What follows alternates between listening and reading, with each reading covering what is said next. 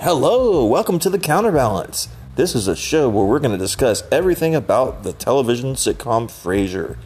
Frasier and more Frasier. We'll also discuss the different parts of Cheers, where Frasier was on, and all the different uh, other sitcoms that relate to Frasier, including the underrated Powers That Be that starred um, David Hyde Pierce. That was a very similar character to what he played on Frasier itself. I hope everyone can uh, enjoy the TV show Frasier and also listen to the counterbalance. We'll discuss several episodes at a time, sometimes a particular episode that we like, and we'll also have you guys interact with the show.